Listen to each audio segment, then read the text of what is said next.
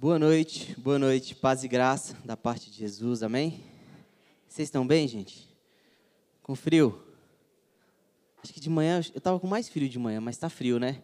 Eu achei que o frio ia embora. De onde eu venho não tem, não faz muito frio assim. Então lá 16 graus para a gente é muito frio. Aqui, aqui é frio mesmo, valendo. A gente tem conversado nesses últimos três domingos sobre uma igreja essencial. Essa é a nossa série de mensagens e estamos especificamente pensando o mês da juventude, pensando uma igreja essencial e aquilo que é essencial porque traz sentido para a fé de uma nova geração. Traz sentido para a nossa fé, mas a gente está falando e pensando uma nova geração. E por isso a gente está revisitando ali quando começa a igreja, quando os primeiros discípulos começam esse movimento do qual a gente dá o nome hoje de igreja. Então eu convido os irmãos a abrirem comigo em Atos 2.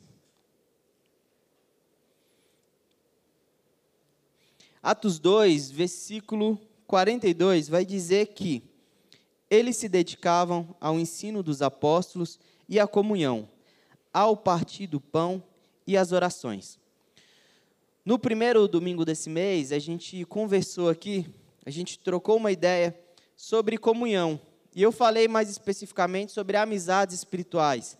O quanto amizades espirituais faz parte da vida de uma igreja, de uma igreja essencial, e o quanto amizades espirituais trazem sentido para a fé de uma nova geração. No domingo passado, o Fábio falou sobre espiritualidade, o quanto as orações, o ensino, o quanto isso traz também sentido para a fé de uma nova geração e o quanto isso é passado. Por ser o Dia dos Pais, ele deu essa ênfase, o quanto é nossa responsabilidade, enquanto famílias, de transmitir esse ensino, essas práticas, a oração para a nova geração. E hoje eu queria conversar com vocês sobre o partir do pão, mas pensar o partir do pão não enquanto esse momento que a gente faz só de ceia aqui, mas pensar o partir do pão como serviço. E a gente tem conversado nesses três domingos, porque na semana que vem, na verdade essa semana, né, a semana começa no domingo, eu esqueço disso, para minha semana começa às vezes na segunda, mas a partir de sexta-feira a gente começa o nosso congresso primeiro congresso de jovens que a gente vai fazer com o tema Igreja Relevante. Então, na sexta noite, a gente vai ter a primeira mensagem, o primeiro momento de celebração. No sábado de manhã, a gente vai ter um bate-papo entre o Fábio, o nosso pastor, o Cacau, que alguns já conhecem aqui, e o Israel, que é um dos nossos preletores também, vão conversar sobre essa ideia de relevância com o passar dos tempos, é, pensando que cada pastor tem pelo menos 10 anos de diferença entre um e outro, então são 20 anos. O Fábio é jovem, tá, gente? É que o Israel é muito jovem, o meu amigo que vem.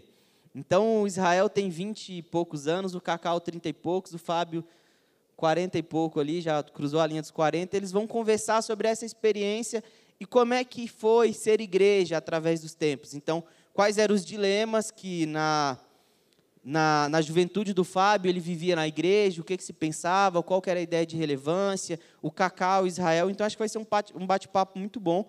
Não só os jovens estão convidados, vocês também, jovens de coração, estão mais do que convidados. Então, estejam com a gente aí. Viu, Tiago? Você que é mais jovem de coração, está convidado também. É, a gente vai conversar também, no período da tarde, a gente vai ter três workshops. Então, a gente vai conversar sobre igreja de comunicação, um amigo meu que é pastor e é publicitário vem conversar com a gente sobre o papel de comunicar, como é que as coisas estão hoje em dia, internet, como é que a gente comunica melhor é, o evangelho. Um outro amigo que estuda hermenêutica vai conversar sobre igreja de Bíblia. E a gente vai ter duas pessoas aqui da comunidade, que é a Thaís, ela é professora de história, e o meu amigo Emiliano, que está ali, teólogo, prof, é, pastor, professor, mestrado, não sei qual que é o currículo dele, tem tanta coisa, mas ele vai conversar com a gente, os dois, sobre igreja e sociedade. Então, façam parte também desse workshop. À noite tem celebração e domingo a gente segue com a programação durante o culto, terminando o nosso congresso. E pensando essa, essa ideia de igreja, a gente está conversando sobre igreja, e usando esse versículo 42 para pensar coisas que fazem parte da essência daquilo que é ser igreja, Hoje eu convido vocês a abrir comigo num texto em Atos 9, a partir do versículo 36. Estamos pensando o partir do pão, mas não só o partir do pão enquanto comida, mas o partir do pão enquanto serviço, essa ideia de partilhar de si, de servir. E a gente vai conversar hoje sobre uma mulher, uma mulher que só é citada aqui. E só para a gente entender o contexto de Atos 9, em Atos 6, acontece a escolha dos diáconos. A igreja teve um problema e ela precisou se reunir para escolher alguns homens para resolverem esse problema. Atos 7, um desses homens, Estevão, ele tem um dos discursos mais bonitos do Novo Testamento, na minha opinião. Ele é apedrejado, é um mártir. E em Atos 8, essa igreja se dispersa. Então, essa igreja que estava reunida, agora ela se dispersa por causa da perseguição. A gente tem alguns acontecimentos, por exemplo, Filipe batizando. E em Atos 9, acontece uma coisa que muda a história, que é a conversão de Paulo. Saulo de Tarso se converte Agora, como Paulo, ele começa uma caminhada com Jesus. E aí, o autor de Atos, que é Lucas, ele vai voltar para um outro personagem. Então, ele vai lá em Paulo, conta essa história da conversão, e como se ele falasse assim: ó, espere aí que eu vou voltar para contar a história desse cara. Vamos voltar para o que está acontecendo. Sabe, igual faz no filme? Vai para uma cena lá longe, volta para cá. E agora ele vai falar sobre Pedro. E aí ele começa contando de uma cura que Pedro faz no Enéas, mas no versículo 36 diz assim: Em Jope havia uma discípula chamada Tábita, que em grego é Dorcas, que se dedicava a praticar boas obras e dar esmolas. Naqueles dias ela ficou doente e morreu, e seu corpo foi lavado e colocado num quarto do andar superior. Lida ficava perto de Jope. E quando os discípulos ouviram falar que Pedro estava em Lida, mandaram-lhe dois homens dizer-lhe: Não se demore em vir até nós. Pedro foi com eles e, quando chegou, foi levado para o quarto do andar superior. Todas as viúvas o rodearam, chorando e mostrando os vestidos e outras roupas que Dorcas tinha feito enquanto ainda estava com elas. Pedro mandou que todos saíssem do quarto. Depois, ajoelhou-se e orou. Voltando-se para a mulher morta, disse: Tapta, levante-se. Ela abriu os olhos e, vendo Pedro, sentou-se. Tomando-a pela mão, ajudou a pôr-se em pé. Então, chamando os santos e as viúvas, apresentou-a viva. Este fato se tornou conhecido em toda a cidade de Jope, e muitos creram no Senhor. Pedro ficou em Jope durante algum tempo com um curtidor de couro chamado Simão. Eu gosto desse texto porque ele fala de uma personagem que não foi uma apóstola, não foi um grande nome, não é como se fosse um dos personagens principais, mas um autor que eu gosto muito disse que são essas pessoas, as pessoas anônimas, elas que fazem o coração da igreja bater.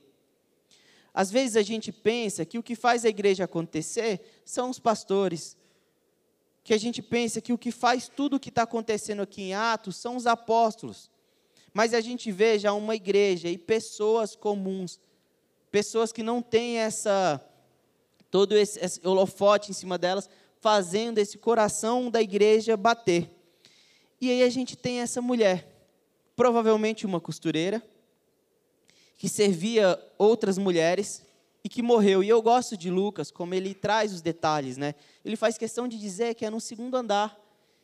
Lucas narra muito bem, ele vai e eu consigo imaginar um quarto, os retalhos, um corpo sobre uma cama, e essas mulheres desesperadas e ficam sabendo de Pedro, um dos apóstolos que já tinha realizado alguns milagres, Jesus já tinha feito alguns milagres por meio dele, e manda chamar esse cara para ver se, se pode fazer ali alguma coisa. O que que, que que pode ser feito? A gente tem uma situação aqui que alguém morreu. E a primeira lição que esse texto me ensina é que uma igreja essencial é uma igreja que serve. Uma igreja essencial é uma igreja que serve e serve com aquilo que tem. A gente vê uma mulher que servia através da costura. A gente vê uma mulher que vê uma necessidade e diz: Eu posso fazer algo diante disso daqui. Eu tenho um dom, eu tenho uma habilidade que eu posso fazer alguma coisa. E meu irmão e minha irmã, se você vira para mim e fala assim: Ah, Cid, mas não tem nada que eu posso fazer eu acho que você está mentindo. Porque não é pelo menos uma coisa. E eu não estou falando de fazer aqui na igreja, mas de servir de alguma forma alguma outra pessoa. Todo mundo tem pelo menos uma coisa para fazer. É que às vezes a gente supervaloriza alguns dons, alguns talentos. Mas quando Paulo escreve, por exemplo, ele vai dizer que todo talento que é para servir o outro é bom, que inclusive o menor dos dons é o que não é para servir o outro. Então todo dom que dá para a gente servir alguma pessoa é um bom, é um dom bom. O problema é que às vezes a gente quer fazer aquilo que a gente não tem. Por exemplo, não é para você rir, Márcia, mas eu, não é para rir, Márcia, eu não posso cantar, gente. Eu não tenho esse dom. Eu queria muito ter esse dom, mas eu não tenho. Não tem mesmo. Uma vez eu fiz um musical e eu fazia o papel de um pirata. E o primeiro comentário que eu ouvi foi que eu desafinava até como pirata. Não dá, não é uma coisa que eu tenho, então me desculpe, eu não vou poder servir vocês com um louvor maravilhoso aqui, mas a gente tem outras pessoas que fazem isso. Mas, por exemplo, eu acredito que eu tenho um dom de passar um bom café. Então, é o que eu posso fazer. Tem gente que tem o dom de escrever, e mais cedo eu citei, por exemplo, o Tiago, que estava aqui, eu cito agora Emiliano. Tem um dom de escrever. Lançou já três livros. Se alguém quiser conversar com ele lá, procure, porque são muito bons. Eu tenho um, tem que comprar mais os, os outros dois. Tem gente que tem o dom de pregar, tem gente que tem o dom de abraçar, o dom de ouvir. E a gente tem que perceber o que a gente tem e servir com aquilo que a gente tem. Não adianta a gente tentar ser alguma coisa que a gente não é. Não adianta a gente querer, ah, eu estou vendo tal coisa precisar. O que, que eu tenho? O que, que Deus me deu?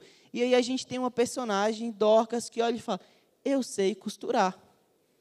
E eu vejo que tem mulheres que precisam de vestidos, de roupas. Vou fazer isso aqui. Uma igreja essencial, ela serve com aquilo que tem. Pedro vai dizer que Deus tem uma multiforme graça, Deus age de diversas formas. Desde o cafezinho ao louvor, a mensagem, Deus mostra a sua graça, porque foi Ele que deu isso para a gente. O Espírito que vive na gente, que a gente tanto diz ter, ele dá para a gente dons, e esses dons, tem dom que é para edificação própria, mas os melhores dons são aqueles que é para a gente servir, servir em amor dom de amar, gente. E de amar em serviço. A gente tem a nossa vocação, aquilo que Deus chamou a gente para fazer. E é muito gostoso ver alguém fazendo aquilo que Deus chamou essa pessoa para fazer. Eu tive um colega, ele é taiwanês e ele me ensinou uma expressão que existe lá que chama Yonshin. Espero estar pronunciando certo. Mas que diz que é você colocar amor naquilo que você faz. E é muito bonito ver alguém colocando amor naquilo que faz. Quando o texto vai falar sobre Dorcas, diz que ela se dedicava às boas obras, e essa palavra dedicar tem a ver com ser completo, estar cheia. Eu moro com a minha irmã hoje, a minha irmã é psicóloga no abrigo, e a minha irmã coloca muito amor naquilo que ela faz. Ela morre de vergonha quando eu falo, ela ficou com vergonha mais cedo, mas é muito gostoso ver a minha irmã fazendo o que ela faz, porque ela faz com amor. Yonshin. Ela coloca amor naquilo que ela faz, porque é o dom dela. E ela entendeu que aquelas crianças é o, é o lugar para ela servir, o coração daquelas crianças que de alguma forma foram desamparadas pela família, que viveram diversas situações de violência.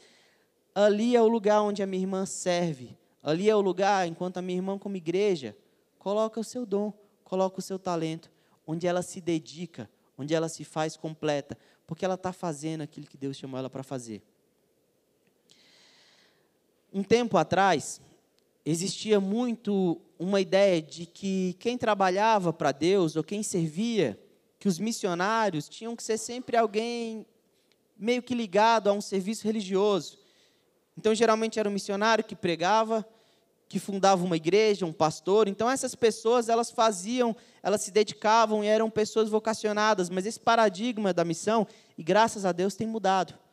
Porque hoje tem se entendido de que a gente precisa de gente com vocação em todas as áreas. De que tão importante quanto o missionário que vai pregar em algum outro país, é importante o médico que vai trazer saúde, o professor que vai trazer educação, Pessoas que vão resgatar e trazer dignidade para o ser humano. Dignidade é uma palavra que eu sempre fico pensando, ah, o que, que quer dizer dignidade? Uma vez uma criança de 10 anos me disse uma coisa que eu nunca vou esquecer. dignidade é o poder de saber que todo mundo é igual. Uma criança de 10 anos. Eu estava pensando outras coisas. Tinha olhado no dicionário. Dignidade é o poder de saber que todo mundo é igual.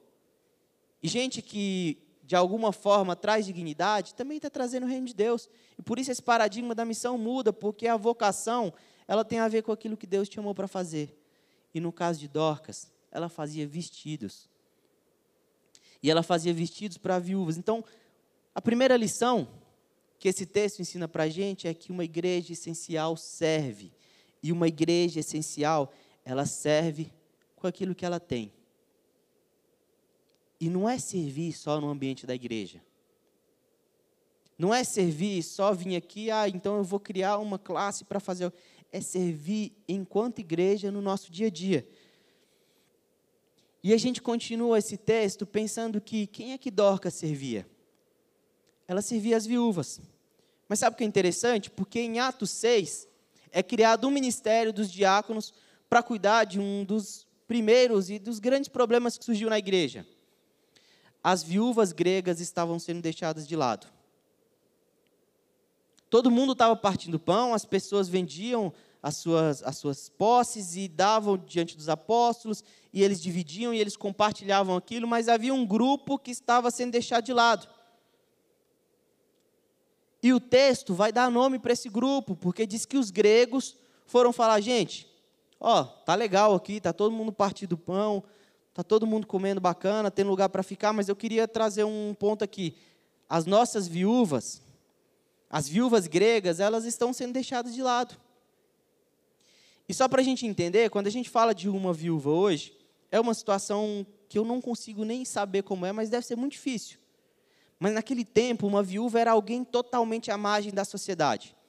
Se a mulher ela se tornou viúva, ela não podia ter nada. Ela não tinha renda, ela não tinha como ter uma posse. Ela, se ela não tivesse filhos, então era alguém que era, tinha que ser cuidada por uma outra pessoa. E aí essas mulheres gregas, viúvas, estavam sendo deixadas de lado. E a segunda lição que esse texto me ensina é que uma igreja essencial percebe quem está à margem. Uma igreja essencial percebe quem está à margem, quem está sendo deixado de lado. E é importante a gente dar nome.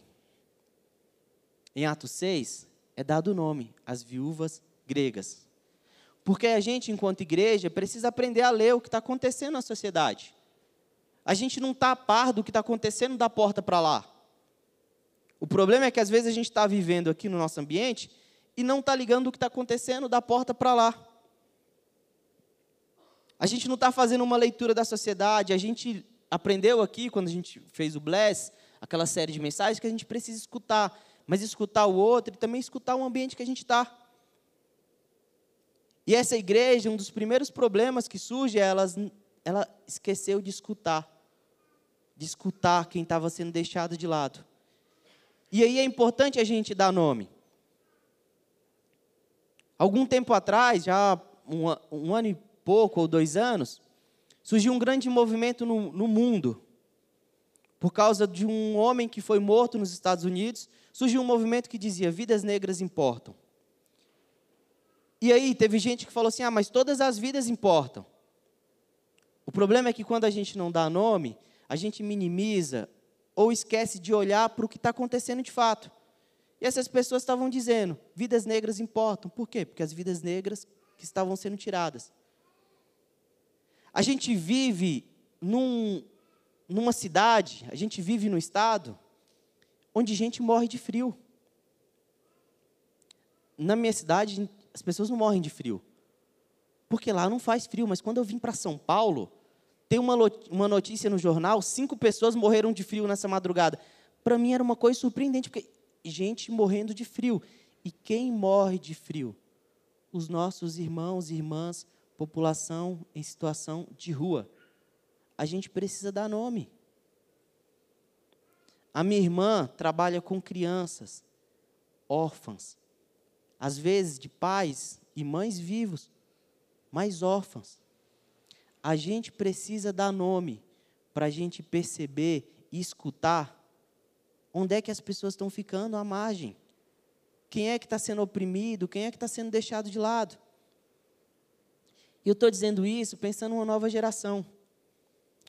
Porque eu sei que, e eu vou me colocar agora nos mais velhos, eu sei que talvez para a gente, viver uma vida de ir à igreja, de viver as nossas rotinas religiosas, não pensando em religião como algo ruim, mas de vir, de participar de um culto, de participar de um PG, isso é muito bom, eu amo isso.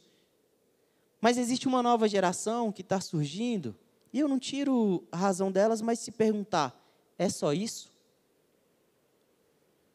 Fé, Evangelho, Jesus, é só isso? O que que muda quando eu saio desses ambientes, quando eu saio da igreja? O que que a minha fé impacta ou muda na relação que eu tenho com o resto da vida fora dessa minha bolha? Por isso que eu digo que a gente precisa pensar e falar e construir uma fé que traz sentido. Porque às vezes a gente está falando aqui sobre Jesus e falando sobre salvação e cuidado e amor, mas quando esse jovem, esse adolescente chega lá fora, onde é que isso vai se aplicar? É uma mulher que ela poderia ter virado e falado: as viúvas não são um problema meu. Existem homens que deram um título de diáconos e esses caras são responsáveis pelas viúvas. Eles são responsáveis pelo serviço da igreja. Eles são responsáveis por arrumar roupa para essas mulheres. Porque estava lá, os diáconos. Eu brinco quando era pequeno, o diácono para mim era o senhor de terno que mandava a gente, criança, lá embaixo fazer silêncio. Depois eu entendi, não, que diácono na Bíblia são esses homens que foram escolhidos para perceber, para servir e ver quem é que estava precisando, precisando de ajuda, precisando de serviço. E essa Dorcas, ela poderia ter virado e falado assim: não é um problema meu. Mas ela age. E ela coloca o dom, ela coloca aquilo que ela sabia fazer em prol do outro. A ponto de que quando ela morre, tem gente que vai atrás e fala assim: eu queria que essa mulher continuasse viva. Eu fico pensando, se o dia que eu me for, vai fazer sentido na vida de alguém. Poxa, eu queria que o Cirilo tivesse continuado, porque ele, ele fazia uma diferença aqui na nossa vida. Já parou para pensar? Quem que vai ser essa pessoa que vai pensar, poxa, o Cirilo se fez, ele fazia uma diferença aqui na nossa vida. O Cirilo se foi. Eu, sabe, pensar assim, a ponto de que vale a pena mandar chamar alguém na esperança de que essa pessoa possa voltar à vida.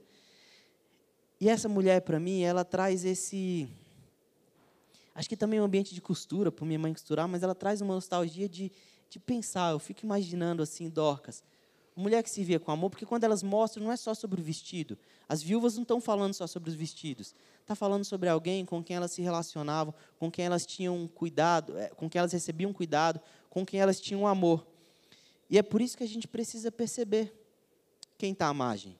E às vezes a gente tem dificuldade de falar sobre isso, sobre o nosso serviço, sobre aquilo que a gente tem que fazer enquanto igreja. Recentemente eu fiz o meu concílio. E meu concílio foi difícil, gente. Quem é mais próximo aí sabe. Quem estava aí fazendo. Eu nem comi. Ainda bem que as irmãs separaram comida de tão nervoso que eu estava.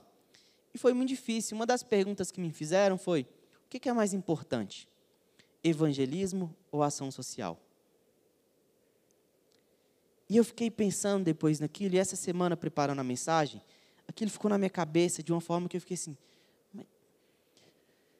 E aí eu me lembrei de um texto que a princípio eu ia falar sobre Tiago, que fala sobre uma fé sem obras é morta, mas eu queria que a gente abrisse um texto que fica em Mateus 25.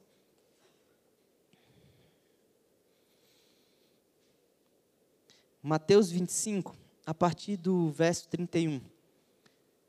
E talvez seja um dos textos mais difíceis assim que eu já li, ou das palavras de Jesus, uma das mais duras que eu acho que ele deu. Porque às vezes a gente fica separando essa coisa, ou pensando assim, ah, Jesus veio para nos salvar, e ele veio. Jesus veio para nos salvar. Mas a salvação, ela não é um fim em si. O próprio Paulo vai escrever que a gente foi salvo para as boas obras. A salvação, ela é o início de algo ela não é o fim em si, mas ela é o início de uma caminhada com Jesus. E por isso que a gente precisa pensar uma fé que vá além da salvação. E aí Jesus, ele diz essas palavras: Quando o Filho do homem vier em sua glória, com todos os anjos, assentar-se-á em seu trono na glória celestial. Todas as nações serão reunidas diante dele, e ele separará uma das outras, como o pastor separa as ovelhas dos bodes. E colocará as ovelhas à sua direita e os bodes à sua esquerda. Então o rei dirá aos que estiverem à sua direita: Venham, benditos do meu Pai, recebam como herança o reino que lhes foi preparado desde a criação do mundo. Pois eu tive fome e vocês me deram de comer, tive sede e vocês me deram de beber. Fui estrangeiro e vocês me acolheram. Necessitei de roupas e vocês me vestiram. Estive enfermo e vocês cuidaram de mim. Estive preso e vocês me visitaram. Então os justos lhe responderão: Senhor, quando te vimos com fome, te damos de comer, ou com sede, te demos de beber? Quando te vimos como estrangeiro e te acolhemos, ou necessitado de roupas e te vestimos? Quando te vimos enfermo ou preso e fomos te visitar? O rei responderá: Digo-lhes a verdade, que vocês fizeram a algum dos meus menores irmãos, a mim o fizeram. Então ele dirá aos que estiverem à sua esquerda: Malditos, apartem-se de mim para que apartem-se de mim para o fogo eterno, preparado para o diabo e os seus anjos, pois eu tive fome e vocês não me deram de comer, eu tive sede e nada me deram para beber. Fui estrangeiro e vocês não me acolheram. Necessitei de roupas e vocês não me vestiram. Estive enfermo e preso e vocês não foram me visitar. Eles também responderão: Senhor, quando te vimos com fome ou com sede, ou estrangeiro, ou necessitado de roupas, ou enfermo ou preso, e não te ajudamos? Ele responderá: Digo-lhes a verdade, o que vocês deixaram de fazer a algum desses mais pequeninos, também a mim deixaram de fazê-lo. E estes irão para o castigo eterno, mas os justos para a vida eterna. Eu acho esse texto muito duro. Porque eu fico pensando, quem fez os, as ovelhas, elas não sabiam o que elas estavam fazendo, o que elas tinham que fazer. Porque elas perguntam, mas quando é que a gente fez isso? Não te vi, não, não fiz isso, não vi o Senhor. E quem não fez, também não sabia que tinha que fazer. E ainda assim, são palavras duras de juízo que Jesus coloca diante dessas pessoas que negligenciaram uma prática de fé, de cuidado com quem é marginalizado, com quem é deixado de lado, com quem é oprimido, com quem precisa. E eu fico pensando o que Jesus vai falar para a gente. Porque se ele foi duro com quem não fez e não sabia que tinha que fazer, imagina o que ele vai falar para a gente, que sabe que tem que fazer. Imagina o que ele vai falar para a gente depois de ler um texto, que ele está dizendo, inclusive, o que a gente tem que fazer. Eu fico pensando, ele vai chegar para mim, Cirilo. Você fez uma ou duas vezes, você sabia que era eu que estava lá e você acha que é isso?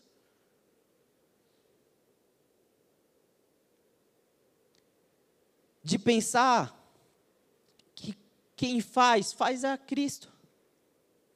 Tem um teólogo que eu gosto, que ele diz que é o encontro dos Cristos, porque o Cristo que existe em mim, ele vai em direção do Cristo que existe no necessitado.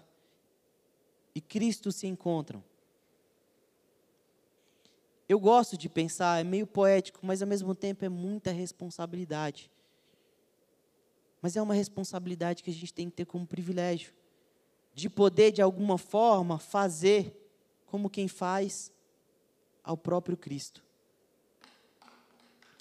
Meu irmão e minha irmã, se até hoje você viveu indiferente ao próximo, ao necessitado, a quem é colocado à margem, a quem é deixado de lado, naquilo que a gente partilha enquanto bem, talvez você não tenha de fato conhecido Jesus. Talvez você não tenha ainda tido o encontro que transformou a sua vida. Não tem como, não sou eu que estou dizendo. A gente viver uma vida com Jesus e viver a par de quem está precisando de cuidado, de roupa, de comida, quem está passando sede, quem está preso, quem está doente. Não dá para a gente achar que a gente está caminhando com Jesus ignorar o que está acontecendo à nossa volta. É difícil pensar esse texto porque não é só um texto que está falando de uma prática. É um texto que está falando sobre salvação e sobre juízo. E eu não quero, de forma alguma, tirar o poder que a graça tem, porque não é o que a gente faz que nos dá salvação. A gente sabe que é a graça. Nada do que a gente fizer vai nos dar salvação. Mas o texto está ensinando para a gente que se a gente encontrou graça e salvação, a gente vai fazer. Se a gente encontrou com Jesus, a gente vai fazer. E aí, eu convido vocês a abrirem comigo de novo, em Atos 9.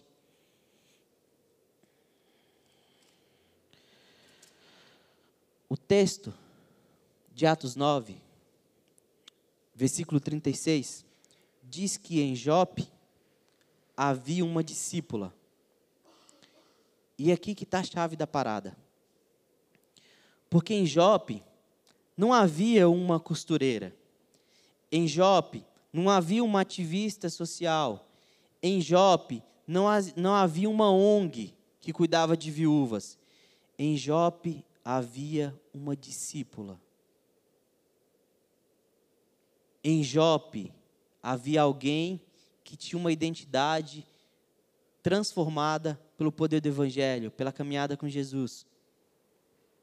Não é o que a gente faz que faz a gente ser discípulo, mas é a gente ser discípulo que leva a gente a fazer o que a gente faz. Não é porque eu faço caridade, porque eu me dedico às boas obras, que isso vai fazer com que eu seja salvo ou que eu seja discípulo. Mas eu ser discípulo me faz alguém que faz, que vive, que transforma aquilo que eu sou em vida, em ação. E é por isso que uma igreja essencial é uma igreja que serve.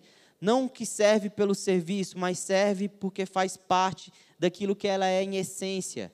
Uma igreja serve pelo fato dela ser igreja, dela caminhar com Jesus, dela ser formada por discípulos e discípulas de Jesus. E é por isso que a gente serve. Eu nasci em Montes Claros, Minas Gerais. E não tem como eu virar paulista, gente. Vocês me desculpam, mas eu amo Minas. E eu posso passar 70 anos aqui em São Paulo, em Campinas, que na hora que eu falar banana e panela, alguém vai virar e falar, é mineiro. Na hora que eu ver um pão de queijo, um café, eu vou falar, eu quero. Vocês me deixarem em casa meia-noite, eu falar, quer subir para tomar um café? Porque isso faz parte de quem eu sou, porque eu fui criado assim. De onde eu venho, a gente foi criado assim, eu fui formado assim. Agora, se eu, pelo simples fato de ser criado num lugar, isso faz parte hoje praticamente de quem eu sou, imagina se eu for transformado pelo poder do Espírito. Isso faz parte de quem eu sou. Não é mais sobre o que eu faço, é sobre quem eu sou. Dorcas, ela não costurava porque ela era costureira e queria fazer coisas boas porque ela era uma pessoa excepcional. Ela fazia o que ela fazia porque o texto mostra para gente que ela era uma discípula. E quando a gente pensa nova geração, ou pelo menos o que eu tenho como visão ministerial, não é que eu quero formar aqui um grande grupo de jovens para a gente vir aqui cantar. Não é que eu quero formar um grande grupo de jovens para a gente fazer grandes programações e um congresso que vai bombar e a gente ser uma igreja hypada. Hypada é que está em alta, porque o Alan fica zoando que eu usei essa palavra hypada. Não é para isso. O que a gente quer aqui é construir uma comunidade que seja formada por discípulos e discípulas de Jesus. E que tudo que a gente fizer seja porque a gente é. Que tudo que a gente fizer seja uma manifestação do Cristo que vive na gente. Desse mesmo Cristo que levava uma mulher a costurar vestidos para uma viúva, que seja o mesmo Cristo que leva cada jovem, cada adolescente, cada criança a fazer o que vai fazer para o resto da vida. É o que vai trazer sentido para a nossa fé, é transformar aquilo que a gente acredita numa prática de vida, mas entendendo o que a gente faz, porque Ele é e porque a gente é a partir e através dele. Uma igreja essencial é uma igreja formada por discípulos. Uma igreja essencial é uma igreja que serve com aquilo que tem. Uma igreja essencial, ela escuta, ela percebe e ela serve aqueles que são deixados à margem. A gente está aqui para servir. A gente não está aqui para ser um grande grupo, a gente não está aqui para ser famoso, a gente está aqui para ser discípulo e discípula de Jesus. A gente está aqui para ser como essa mulher. Às vezes a gente não vai ser o grande e famoso Pedro ou Paulo, mas a gente vai ser alguém que foi importante para a vida de alguém. Hoje à tarde, eu estava pensando num vídeo que eu já assisti, que diz que há uma grande diferença entre você ser conhecido e você ser importante. E na maioria das vezes, a gente foca e a gente valoriza quem é conhecido. Até quando a gente vai ler os textos, a gente valoriza, a gente olha para Paulo, a gente olha para Pedro. E aí, esse filósofo que está falando sobre esse vídeo, ele fala que ser conhecido é quando muita gente conhece, quando muita gente sabe quem você é. Mas que ser importante é diferente de ser conhecido, que importante é de importar para dentro de si. E que às vezes a gente vai ser importante para uma pessoa que tem muita gente conhecida, por coisas boas, mas que não é importante para ninguém. E tem gente que não é conhecida, mas é importante para uma, duas pessoas. E eu olho para Dorcas e eu vejo que ela foi importante para a vida das viúvas. Eu vejo que ela foi importante para manifestar o Deus que ela acreditava, o Jesus a quem ela caminhava na vida dessas mulheres. E essa é a minha oração para essa igreja. Que a gente possa ser importante. Que a gente possa ser uma igreja que serve quem está precisando e que no nosso serviço Deus seja glorificado. Que nosso serviço, o amor de Deus seja manifestado, como a gente cantou na música, que o nosso serviço seja uma extensão dessa mão, desse abraço acolhedor de Deus. Que o nosso ouvido, que o nosso olhar esteja atento para quem está sendo deixado de lado. Essa é minha oração para a nova geração, enquanto pastor dessa igreja. Essa é minha oração que eu carrego para a minha vida. Que a gente possa caminhar e fazer discípulos, mais discípulos e discípulos de Jesus. Abaixe sua cabeça, vamos orar. Senhor Deus, muito obrigado. Muito obrigado porque o Senhor tem caminhado conosco. Obrigado, Pai, porque o teu filho Jesus nos serviu. Obrigado porque ele percebeu o lugar onde a gente estava de opressão e nos resgatou. E nos trouxe a possibilidade de vida, de transformação, a possibilidade de viver contigo, Pai. Obrigado por isso. Perdão, Senhor, perdão pelos nossos pecados, pela nossa negligência.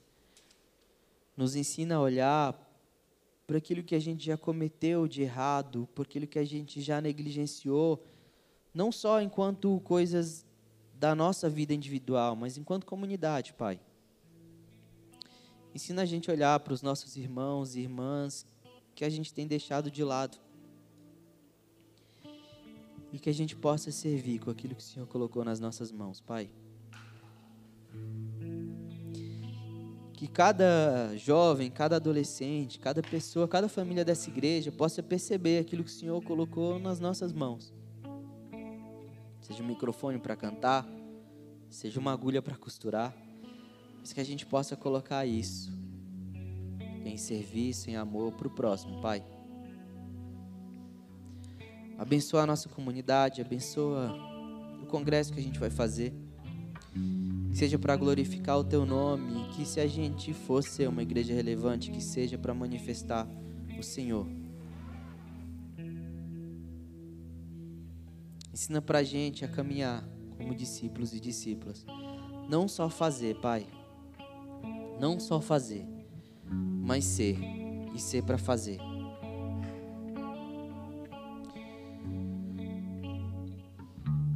A nossa identidade, que quem a gente é, possa ser baseada no Teu Filho Jesus, Pai.